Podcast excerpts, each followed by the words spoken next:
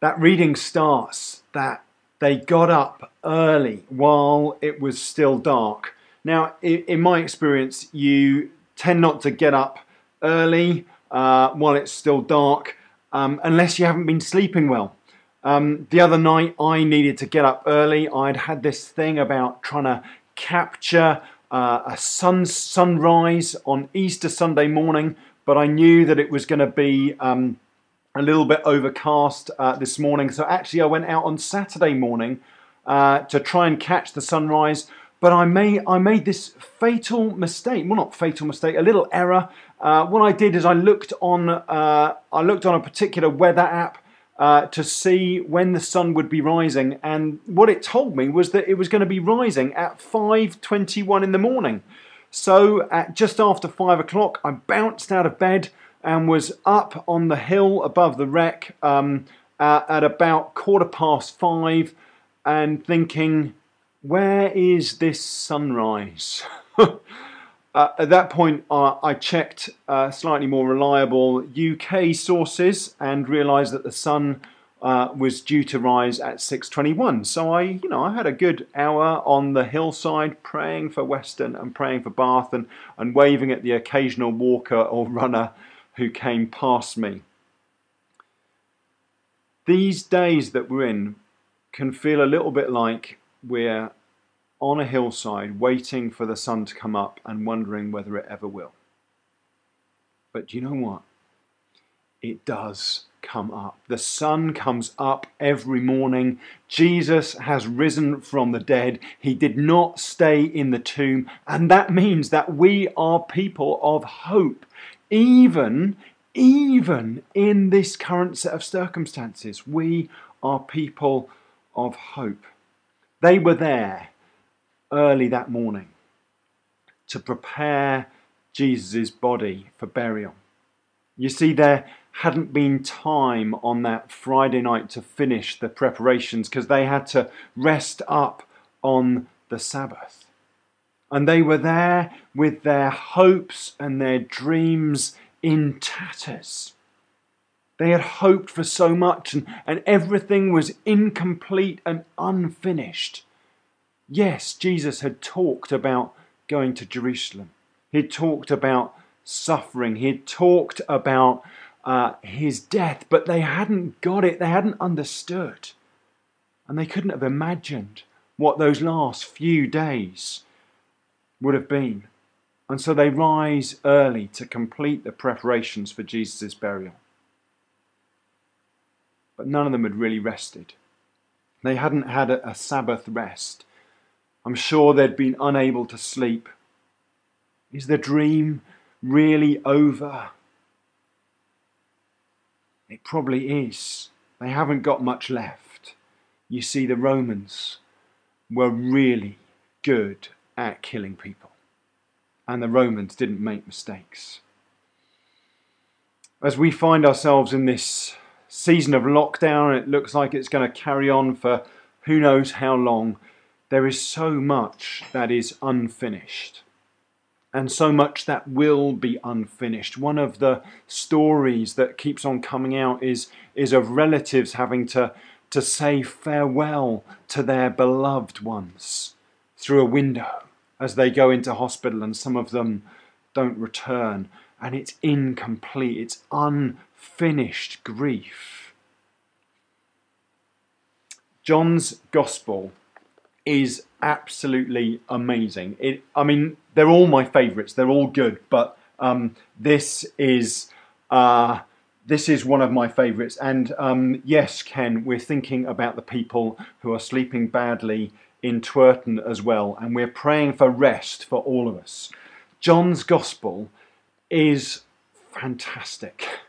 It is this kind of picture, this painting, as it were, where, where the other writers follow this more traditional timeline. John is like an artist with too much paint, and he opens his gospel with this kind of cosmic landscape of, of the story of creation, and it's got echoes of the first book of the Bible, of Genesis.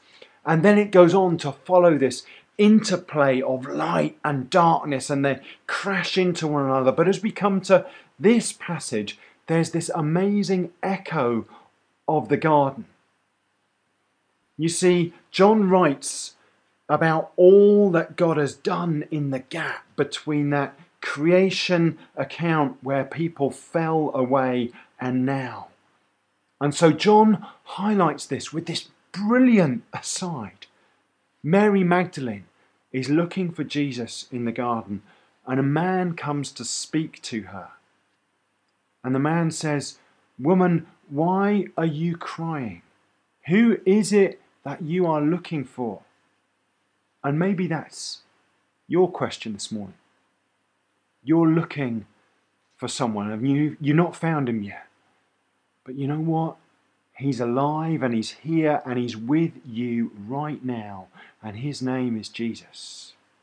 On that morning, this man says, Woman, why are you crying? Who is it that you are looking for?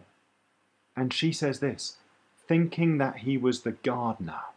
It's an amazing aside.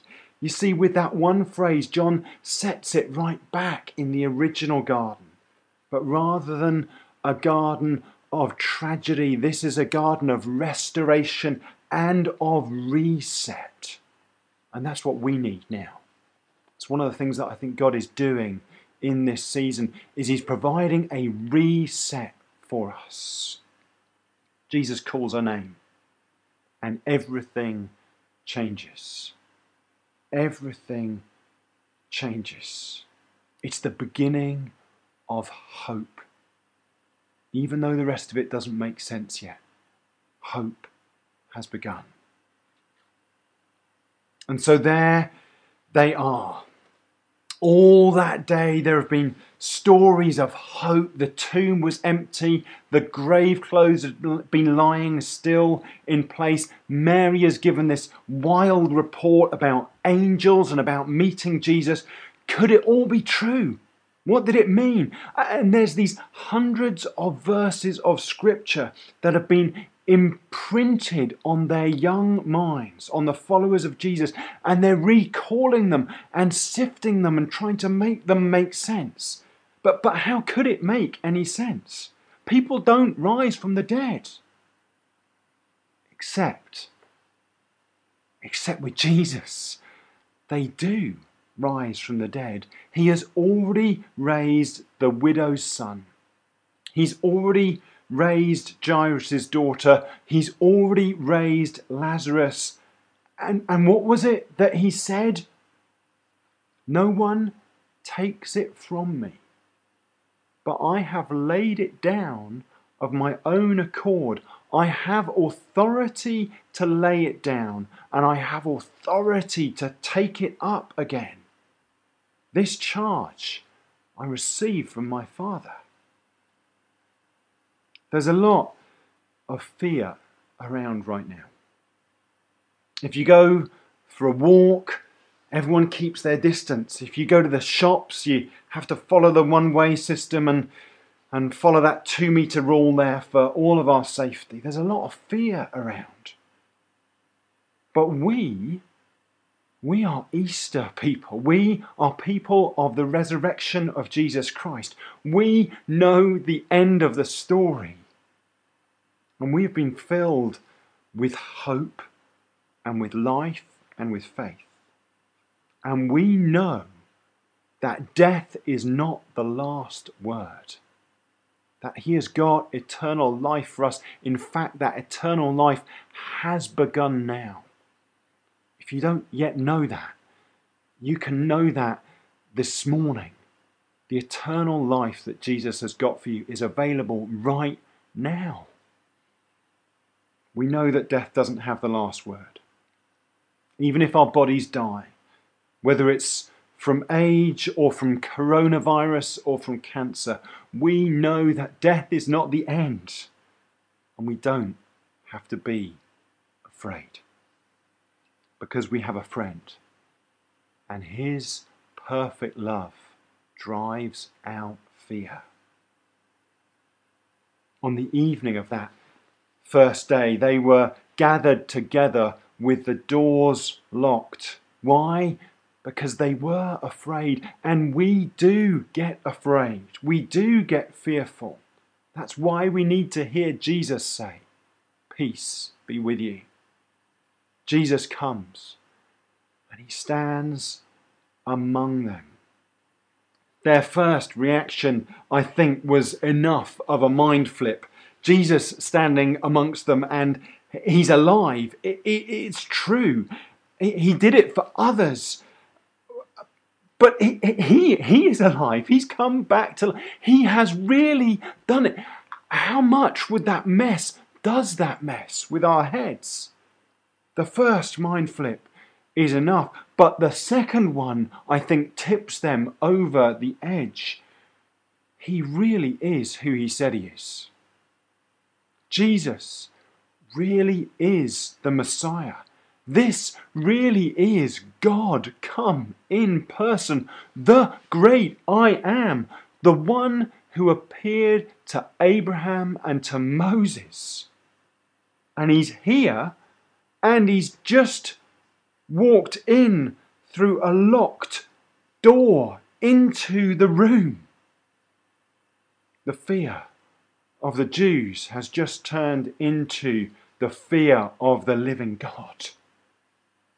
And so Jesus says to them, Peace be with you. And their fear starts to turn to joy. He surrendered to the cross, and his friends had to run. The Romans thought that it was done. The enemy thought that he had won, but Jesus knows it's really done. You see, you can't lock down Jesus. Death can't hold him. The tomb won't keep him. Locked doors won't restrict him. Fear runs from him peace comes with him and the Spirit flows through him and into us. You can't lock down Jesus. So he says it again Peace be with you. And then he sends them out and he breathes on them and says, Receive the Holy Spirit. Receive the Holy Spirit. And that's what I'd love us to do this morning. I'd love us to receive afresh the Holy Spirit. You see, you can't lock down Jesus, but there is a lock that he can't get through.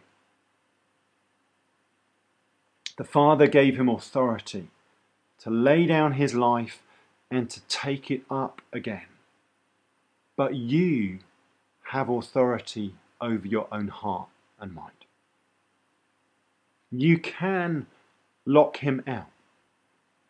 And if you lock him out, then you'll have to stay there in that room of yours with all that fear and all that worry by yourself. But if you are willing, if you are willing, you can unlock the door of your heart even this morning. And He will come in and He will bring you joy and life and peace. And His perfect love casts out fear.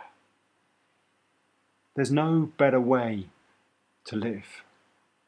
And I'd love us to pray right now I'd love us to pray that we would allow Jesus back into our hearts again, knowing that we do fear, that we are afraid, that we are unsettled, that we do get down. But as we allow Him in, He comes and fills us afresh and gives us the gift of His joy and His peace and His life. So I'd like to invite each and every one of us this morning to unlock the doors of our hearts, to allow Jesus in. And whether you've done this a hundred times before or whether you haven't done this before, I'd love you to pray with me right now. So let's pray together. Lord Jesus, thank you that you came in person. And you might want to pray along with me in the quietness of your heart. Lord Jesus, thank you that you are God. Thank you that you died on the cross to deal with all the sin, all the mess, to pay for it, so that I can be forgiven. Jesus, forgive me of the things I have and will do wrong. And come and fill me afresh with your life, with your joy, with your peace. Holy Spirit, Holy Spirit, you are welcome here. Come and fill us afresh. And even where you are now, in your room, alone or with family and friends, receive afresh the Holy Spirit. In Jesus' mighty name, Amen.